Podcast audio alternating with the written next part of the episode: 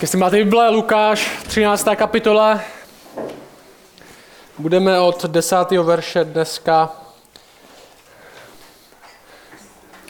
Tahle neděle a následující neděle budou poslední dvě neděle, co budeme v téhle budově, takže se stěhujeme do nové budovy, můžete si to napsat za 2 týdny, nevím, co to je přesně za datum, 19? Ne, 20. 20.11., tak můžete začít zvát lidi, měli bychom to stihnout, takže 20.11. se sejdeme na nové budově a příští neděli tady oslavíme nebo osmutníme konec tady.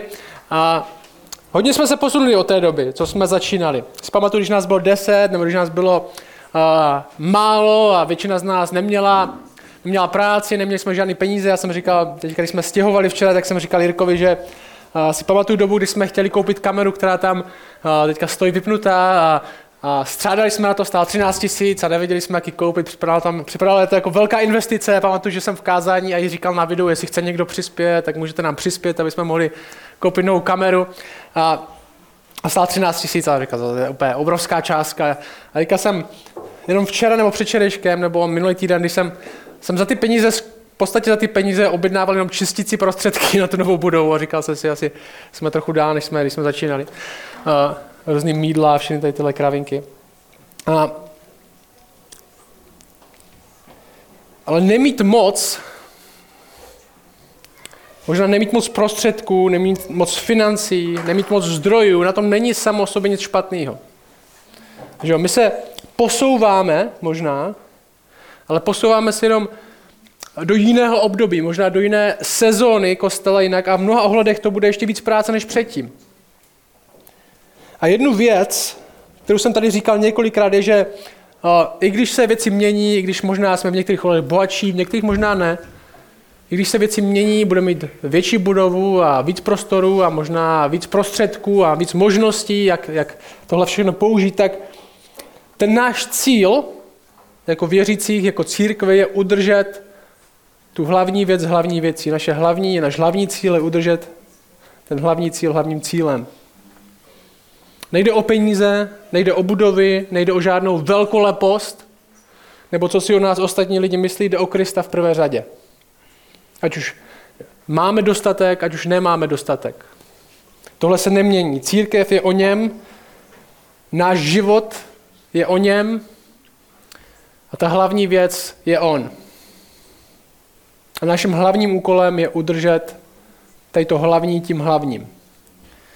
Neupadnout možná do nějakého, by se dalo říct, prázdného náboženství, který bude ona, co my si vymyslíme, co si musíme my udělat, zákonnictví, všech různých pravidla, které si my nastavíme a podle toho se musíme všichni řídit. Možná řešit jenom sami sebe. Možná vytvářet si lidský pravidla a podle toho soudit všechny ostatní, místo abychom šli společně za Ježíšem. A pokud možno brali ostatní sebou, protože to je to jádro našeho učednictví, je tohle, že jo? Jít za Ježíšem a brát ostatní sebou. A dneska máme před sebou ten text v té kapitole 13, od toho 10. verše. A ten text je o tom, že Ježíš potká člověka, pro kterého je jeho lidský náboženství důležitější než Bůh a lidi. Který přes svůj zákon a možná ty písmena toho zákona, písmena Bible, nevidí realitu, na který ty písmena ukazují. Pojďme na to, to je 10. verš, kapitoly 13, začíná takhle. Ten 10. verš velmi krátký říká, v sobotu učil v jedné synagoze. Že synagoga, to je prostředí, to je židovský kostel, je to prostředí epicentrum židovského života. Po Izraeli by rozesetý různý synagogy ve všech různých městech, vesnicích. Většinou každá vesnice měla svoji synagogu, tam byl nějaký představený, což je správce synagogy. Neměla nutně svého učitele vlastního, ale měla správce, někdy taky staršostvo, vedení a tam se chodilo, lidi se tam modlili, většinou se tam četlo z písma, vybral se nějaký text, Bible, ten se četl, někdy se vyučovalo, ne vždycky, ale bylo to epicentrum, prostě kostel. A o Ježíše se doslechli možná, že je dobrý učitel, tak ho pozvali, aby vyučoval. A co je zajímavé, tak v tomhle to, co se stane následovně, tak my nemáme zaznamený to, co vyučoval, ale máme zaznamený, co se stalo potom, co vyučoval. A někdy to tak je. Někdy kázání je dobrý a důležitý a někdy se, myslím, že kluci tady říkají, že setkáme se v 8:50 na večeři Páně a v 9:30 na kázání, jako kdyby tohle celé bylo jenom o kázání. A někdy kázání důležitý, nebo vždycky je kázání důležitý, ale často ty věci okolo, to, co se stane předtím, to, co se stane potom, když si budete dát potom kafe, potom kázání a pokecáte s lidma za barem, Ondra vás tam bude vyhánět. A někdy ty konverzace mají větší dopad na váš den, než to celé kázání. Možná to, co se stane potom a to, co se stane okolo, je součástí toho. Proto nechceme mít jenom křesťany, kteří se dívají online na kázání a nejsou součástí církevního života. Protože i to okolo má svůj smysl. A tady je zajímavý, právě to okolo bude mít ten největší smysl. Protože se stane velká věc. Verš 11. A hle, byla tam žena, která měla ducha nemoci 18 let. Byla sehnutá a vůbec se nemohla napříjmit. Ten motiv, který se v Lukáši opakuje pořád a pořád dokola, by nám neměl uniknout. Ta pozornost bude na kom? Na ženě, která trpěla nějakou fyzickou deformací, fyzickou nemocí, neboli na spodině společnosti. A to jsme se bavili několikrát. Lukáš dává, zejména Lukáš sám dává velkou pozornost ženám jako nikdo jiný. Ženy jsou v Lukášově evangeliu při těch nejdůležitějších událostech. A v té době prostě neměli moc dobré postavení. Ve skutečnosti ženy nemohly ani do té hlavní části synagogy. Jako kdyby muži byli tady a ženy byly v dětské místnosti a čekali, až to skončí. No, bylo to prostě rozdělený. Ve skutečnosti rabíni se zpravidla s ženama vůbec nebavili. Nemluvili s nima přímo. Ani předtím, ani potom. A navíc ten text nám říká, že tahle žena, která už tak byla druhořadý občan, tahle žena měla ducha nemoci, možná nějakou démonickou prostě sílu a byla fyzicky deformovaná. Že ta nemoc není, že jí občas bolí hlava. Ta nemoc je fyzická deformace. Ten text říká, byla sehnutá a nemohla se vůbec napříjmit. Fyzická deformace v té době, ať už jsi muž nebo žena, znamenalo v podstatě odpis. Znamenalo, že budeš žebrat na ulici, že nemůžeš pracovat, znamenalo to, že pravděpodobně se neoženíš a nevdáš. Znamenalo živoření, byla pravděpodobně bez manžela, který by se o ně postaral. A ten text říká, tohle nebyl poslední týden, tohle nebylo, že byla bez prše a pohnul se jí nerv a nemohla se napříjmit. Tenhle text říká, a tohle bylo 18 let. Neboli ten text nám říká, tohle situace, ze které ta žena rozhodně neviděla východisko. Která ovlivnila už tak dost komplikovaný život. A možná tohle místo, kde někdo jste z vás. Možná jste v situaci, kde si říkáte, já z téhle situace nevidím východisko. Možná to je nemoc. Možná to je fyzická bolest, možná to je psychická bolest, možná to je hřích, se kterým bojujete a nevidíte, jak byste ho mohli porazit, na něm vyhrát, ho nějak přejít. Jste v situaci, kde si říkáte, já už nevidím cestu ven a možná jste rezignovali na to bojovat, možná jste si říkali, už jsem to zkoušel, modlil jsem se, bojoval jsem, nemá to cenu. Možná jste uvěřili lži, že prostě jste takový a nedá se nic dělat.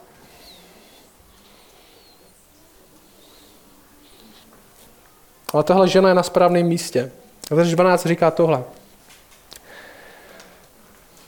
Když ji Ježíš uviděl, zavolal ji a řekl, ženo, jsi zproštěna své nemoci.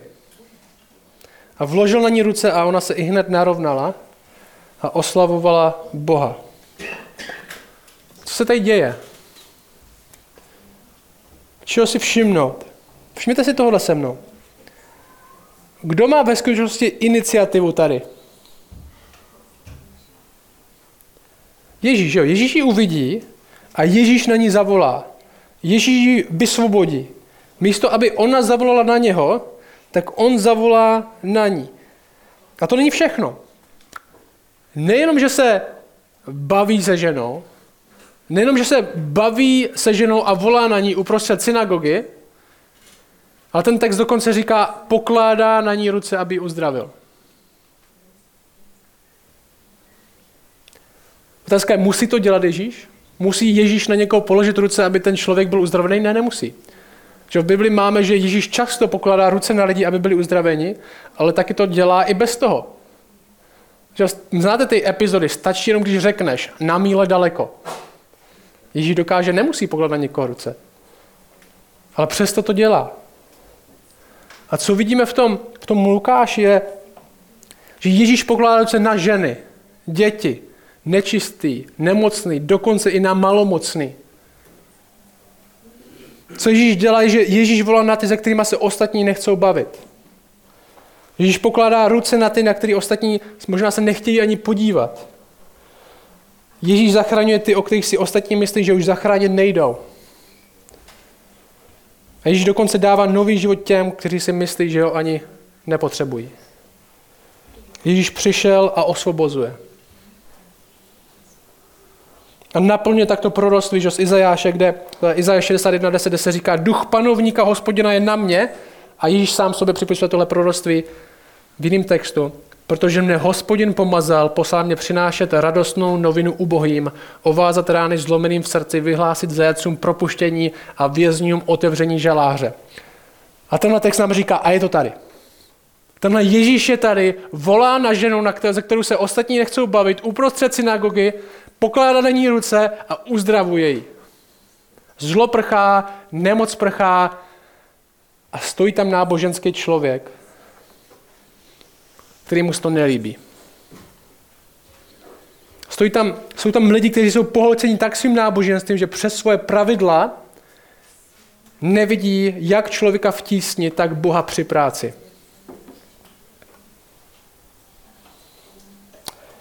Verš 14.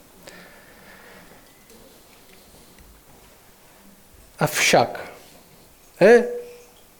Vždycky mě fascinuje, máte v Bibli takovou brutální epizodu naprosté milosti, někdo se s někým smiluje, někdo někoho uzdraví. Jako kdybyste toho člověka znali, že máme lidi, kteří trpí různou nemocí, znáte lidi, kteří trpí různou nemocí, možná si neumíte představit ani, že by to nejde prostě tady z téhle nemoci být uzdravený. A najednou byste před vašima očima viděli, jak ten člověk se narovná, začne normálně chodit, na skenu mu nenajdou žádnou rakovinu, prostě stane se brutální zázrak. A ten text říká, avšak někdo se naštval. Avšak a nejen tak někdo, představený synagogy. Avšak představený synagogy rozhněván, že Ježíš uzdravuje v sobotu, říkal zástupu, je 6 dní, v níž se má pracovat. V nich tedy přicházejte a buďte uzdravováni, ne v den sobotní. Přestupuje zákon, v sobotu se nemá pracovat, nemá se nic dělat, uzdravování, práce určitě, tak si to dělejte někdy jindy. No, Bible říká, že v sobotu člověk má přestat pracovat, že ve starém zákoně Exodus 20 říká, 6 dní budeš pracovat a dělat všechnu svou práci, 7. den je sobota patřící Hospodinu tvému Bohu, nebudeš dělat žádnou práci. Jenže tyhle Židé a farizové a všichni tyhle zákonníci k tomu měli ještě seznam dalších 39 kategorií, co vlastně pracovat v sobotu znamená. Bylo tam například, co si sami vymysleli, zakázáno nošení, svazování, rozvazování, rozdělávání ohně, vaření, zašívání. Všimněte si tohle. Tenhle představený synagogy, jo, to byl ten náboženský kápo v té vesnici, oni ho museli nějakým způsobem zvolit, respektovat. Tenhle představený synagogy tohle ani neříká přímo Ježíši. Co ten text říká? Představený rozněván říká zástupu. Snaží se proti němu srotit dav. Že to je normální taktika zbabělce. Když nestačím na argumenty oponenta, tak aspoň srotím dav, aby se naštval. Ani nejsem schopný se mu podívat do očí, když to říkám. potřebu, aby lidi byli naštvaní proti sobě nejlíp. A to stejný zažíváme dneska, že jo? Kdy se musíme nuceni postavit se na nějakou stranu davu. Jedni jdou na Václavák ve čtvrtek, druhý jdou na Václavák v pátek.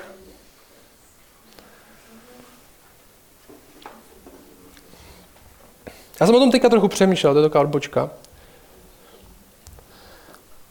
Já jsem přemýšlel, jak jsme strašně politicky rozdělení, že jo, a jedni mají názor na očkování tohle, druzí mají na očkování tohle, jedni mají na Ukrajinu názor tady tohle, druzí mají na Ukrajinu názor tohle, třetí mají názor tady na tohle takhle, čtvrtí mají na tohle takhle, jak se mají vychovávat děti takhle nebo takhle, co má dělat doktor, co má, prostě všechno máme různý názory a můžeme je mít, jsou v pohodě.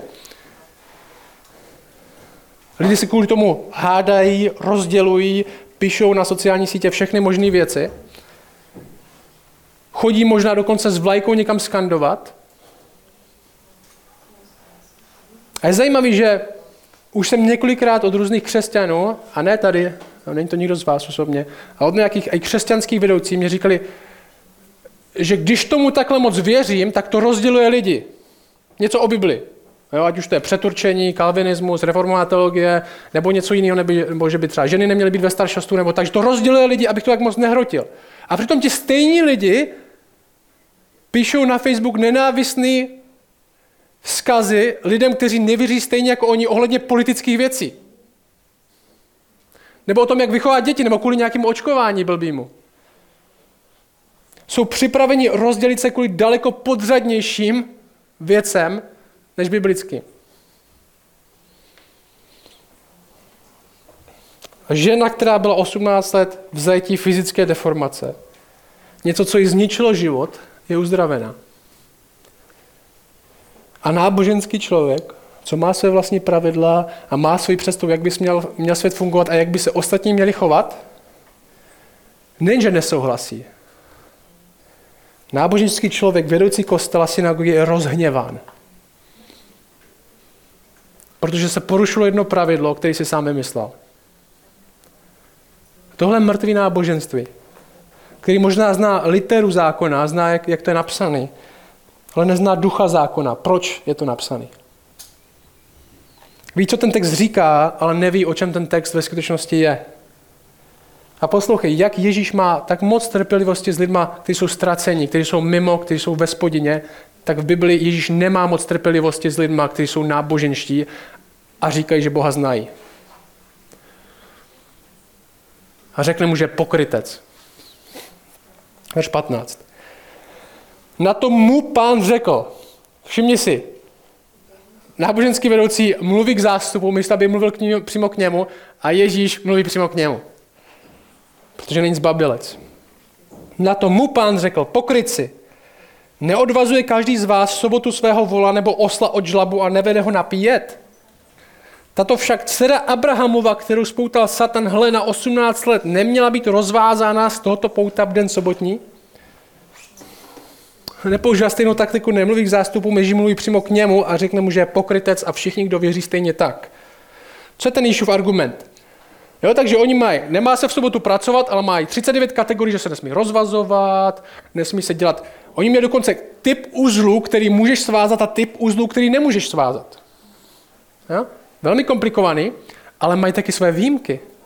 Nesmí se rozvazovat, jo, ale jestli máš osla, který má žízeň, tak samozřejmě toho rozvázat můžeš. Jo? Zákonníci milují své zákony a taky milují své výjimky.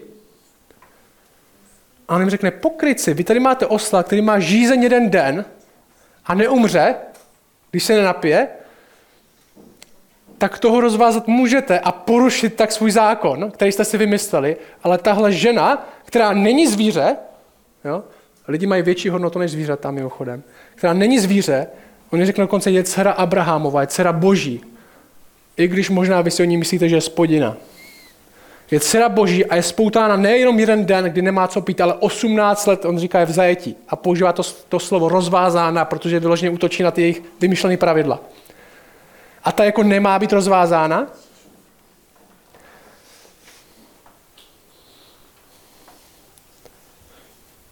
A když ne den v sobotní, který je o vysvobození, o odpočinku, tak kdy jindy?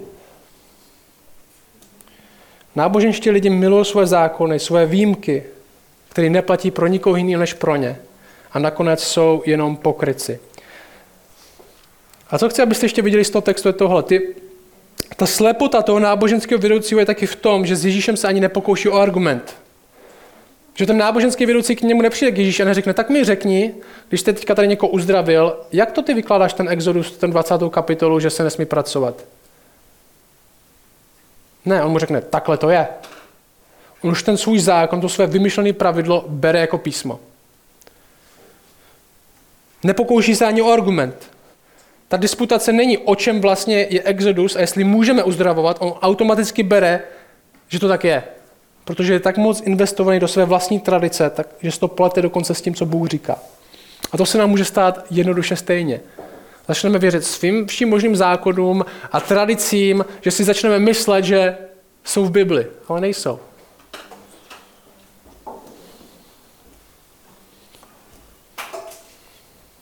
Jak to často je, že jo?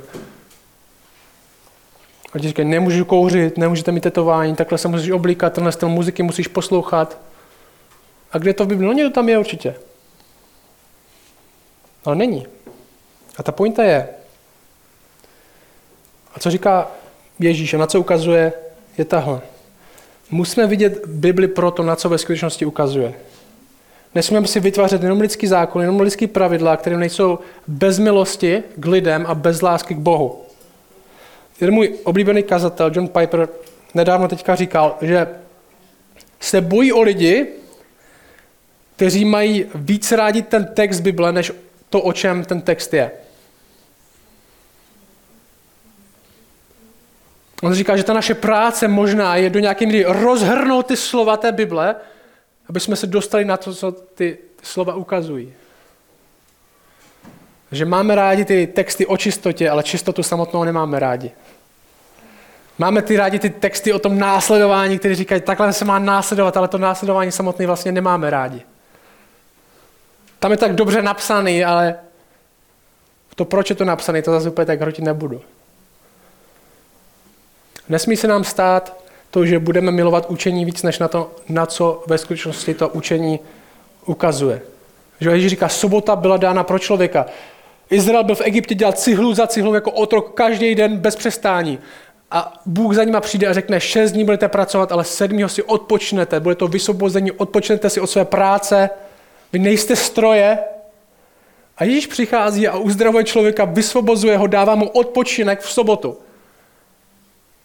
A náboženský vůdce je naštvaný, protože to překazilo přestoupilo jeden z jeho vymyšlených pravidel, ale nevšiml si, že o tom ve skutečnosti sobota je.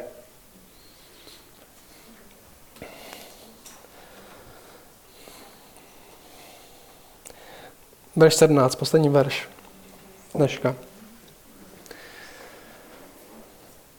A když to říkal Ježíš, všichni jeho protivníci byli zahanbeni. Ale celý zástup se radoval nad všemi těmi slavnými činy, které se od něho dály. Zajímavé, že náboženští lidi jsou zahanbeni, ale ve skutečnosti zástup se raduje. Ježíš přináší osvobozující zprávu. Pojďme se nad tím spolu zamyslet trochu. Jsou vedle nás lidi, kteří potřebují pomoc, ale my jsme tak chyceni ve vlastním náboženství, ve vlastních pravidlech, který je nakonec o nás a ne o Bohu a o lidech. O kterým říkáme, že v ně věříme. Pořád musíme studovat, aby jsme víc věděli, ale nepoužíváme to, co se učíme pro lidi okolo. Neaplikujeme to, co studujeme na náš život. Proč tohle potřebujeme slyšet? Proč tímhle potřebujeme být konfrontováni i tímhle textem, kde Ježíš konfrontuje náboženského člověka, který má postavení a o kterém si všichni myslí, že je ten nejlepší věřící? Protože když jsme probírali knížku Korinským, tak jsme říkali jednu větu. Říkali jsme, že velkou hlavu musí nést velké srdce. A ta otázka pro nás je, jsme tak moc vyzbrojení, ale nikdy neútočíme. Pořád nabíjíme, ale nikdy nedokážeme vystřelit. Jeden kazatel říká, že křesťané jsou často jako sběratelé zbraní. Že máme svoji zbraň, jsme sběratelé evangelia. Máme svoji zbraň, čistíme ji, víme přesně, jak funguje, víme, jaký náboje tam přesně jsou, máme ji na poličce, ale nikdy z ní nevystřelíme. A to je to naše studování, že pořád to čistíme, máme to nejlepší evangelium, máme to nejčistší evangelium, máme přesně nastudovanou reformovanou teologii, myslíme si, že potřebujeme akorát víc studovat a víc to chápat a všechno chápeme tisíckrát, ale nikdo nikdy neslyšel o Bohu od nás. Nikomu jsme nikdy nepomohli. Víme, jak přesně by mu měli lidi pomoct a víme přesně, co by potřeboval slyšet do každého puntíku. Řekneme, o čem je trojice a jak člověk dokáže, jak vůbec může uvěřit a můžeme citovat nějakého puritána do toho nebo nějakého jiného kazatele do toho. Ale neděláme to. Ale víme, jak na to. A další lež, které věříme a potřebujeme ještě víc studovat. Ještě víc tu zbraň trochu očistit. K čemu tě vede tvoje studium? K čemu tě vede tvoje četba? K čemu tě vedou tvoje znalosti? Máš velkou hlavu, máš taky velké srdce. Ježíš pokládá ruce tam, kam se bojí někteří podívat. Ježíš zachraňuje ty, o kterých si ostatní myslí, že zachránit už nejdou. Ježíš nabízí nový život i těm, co si myslí, že ho nepotřebujou. A na to my věříme. Ježíše potřebuje jak největší troska, tak nejuhlazenější moralista a zákoník. Protože Ježíš není ani jedno z toho. A ta troska nakonec často vyblije Bohu blíž než ten zákoník. Proč? Protože aspoň ta troska ví, že si Boha nezaslouží. I když ještě nevěří to, že ho Bůh může milovat. A ta skandální milost je a bude vždycky víc nebezpečná než zákonnictví, protože zákonnictví nakonec je pro nás bezpečný. Proto se ho křesťané tak rádi vytváří. To zákonnictví je atraktivní, protože nám dává bezpečí. Že jo? Pravidla ti dávají pocit kontroly. Jak vím, že jsem přesně dodržel ten sabat, tu sobotu? Protože tady mám 39 kategorií a vím, že když je dodržím, tak jsem v suchu. Vím, že když nebudu takhle tancovat, tyhle písničky poslouchat, takhle se oblíkat a nebudu kouřit, tak přece musím být dobrý křesťan. Když poruším tohle, tak si to tímhle způsobem musím odčinit. Řeknu 5 těch odčenášů a odčinil jsem si to. Že zákonnictví je atraktivní, protože nám dává pocit bezpečí a kontroly. Mám kontrolu nad svým vlastním náboženstvím, protože vím, že když všechno tohle udělám, když všechno takhle si to odčiním, tak jsem dobrý křesťan.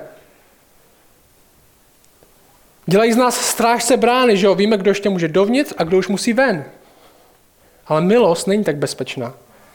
Ježíš sám není tak bezpečný, protože říká, kdokoliv může být uvnitř.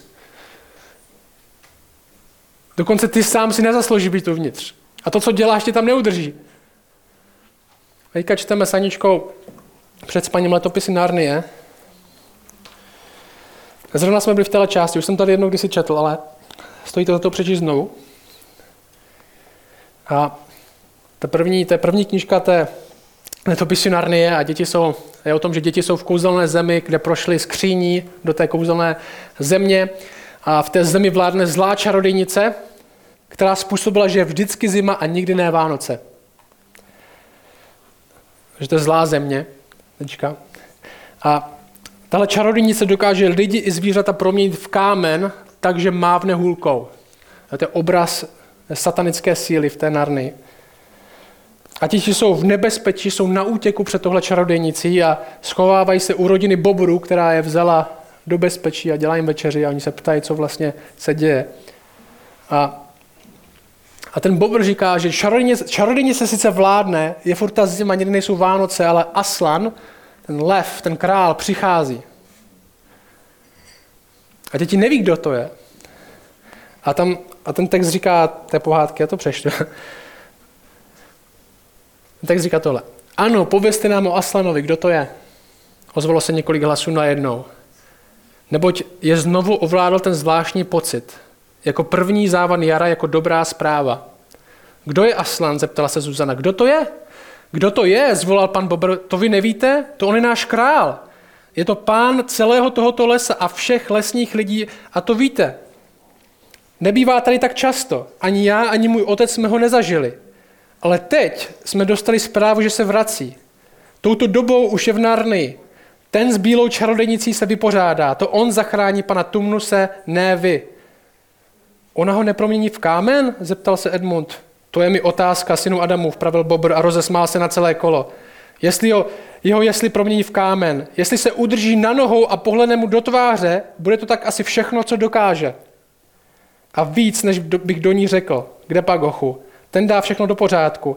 Jak se o tom pokraji traduje stará báseň. V kterou zemi Aslan vkročí, tam hned bude všechno jiné. Zlý i dobří hlavu skloní, neboť on jen pánem měst.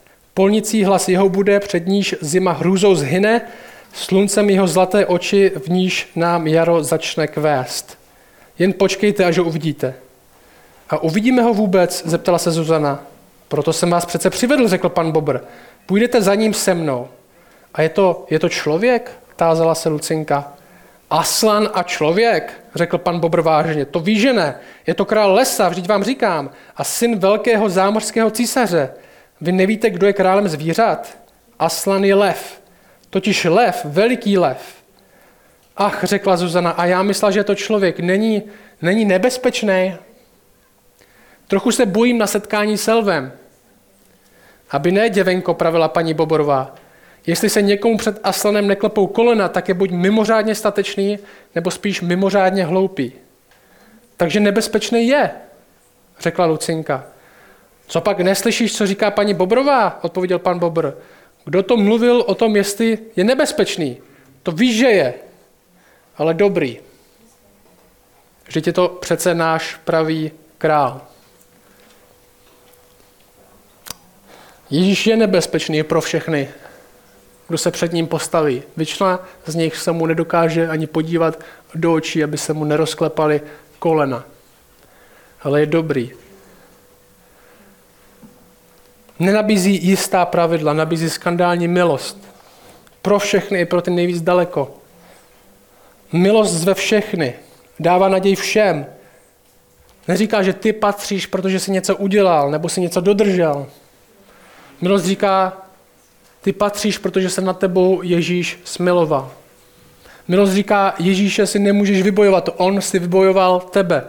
Milost říká, že Ježíše si nemůžeš udržet, to on udrží tebe. Milost říká, čas je teď.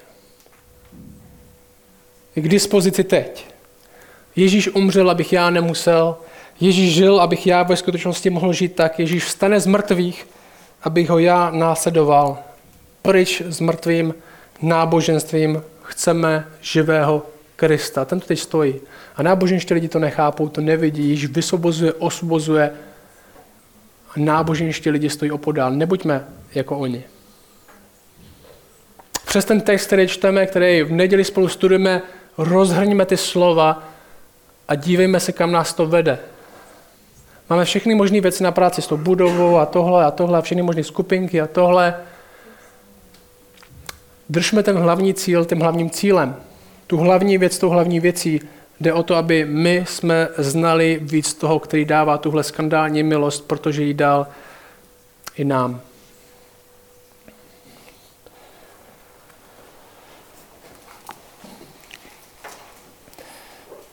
Oče, díky za tenhle text, který nám ukazuje, že ty se smiluješ i nad tím, o kom si ostatní myslí, že je nejdál. Smiluješ i nad těmi, nad kterými se ostatní smilovat nechtějí. Ti vděční se smiloval nad náma. A tě prosím, aby jsme ti dokázali udržet jako hlavní věcí toho, co děláme, ať už jsme kdekoliv, ať už máme hojnost, nebo nemáme vůbec nic. Aby jsme dokázali věci používat pro tvou slávu, aby jsme se jima nenechali zneužívat pro naši vlastní oslavu. Tě prosím, abys to držel, prosím tě, aby si vládl v kostele jinak svým duchem a abychom se dokázali pozbudit jeden druhýho navzájem, v tom mít za tebou. Prosím tě, abychom primárně šli za tebou a pokud možno, abychom brali ostatní, jak věřící, tak nevěřící sebou. Amen.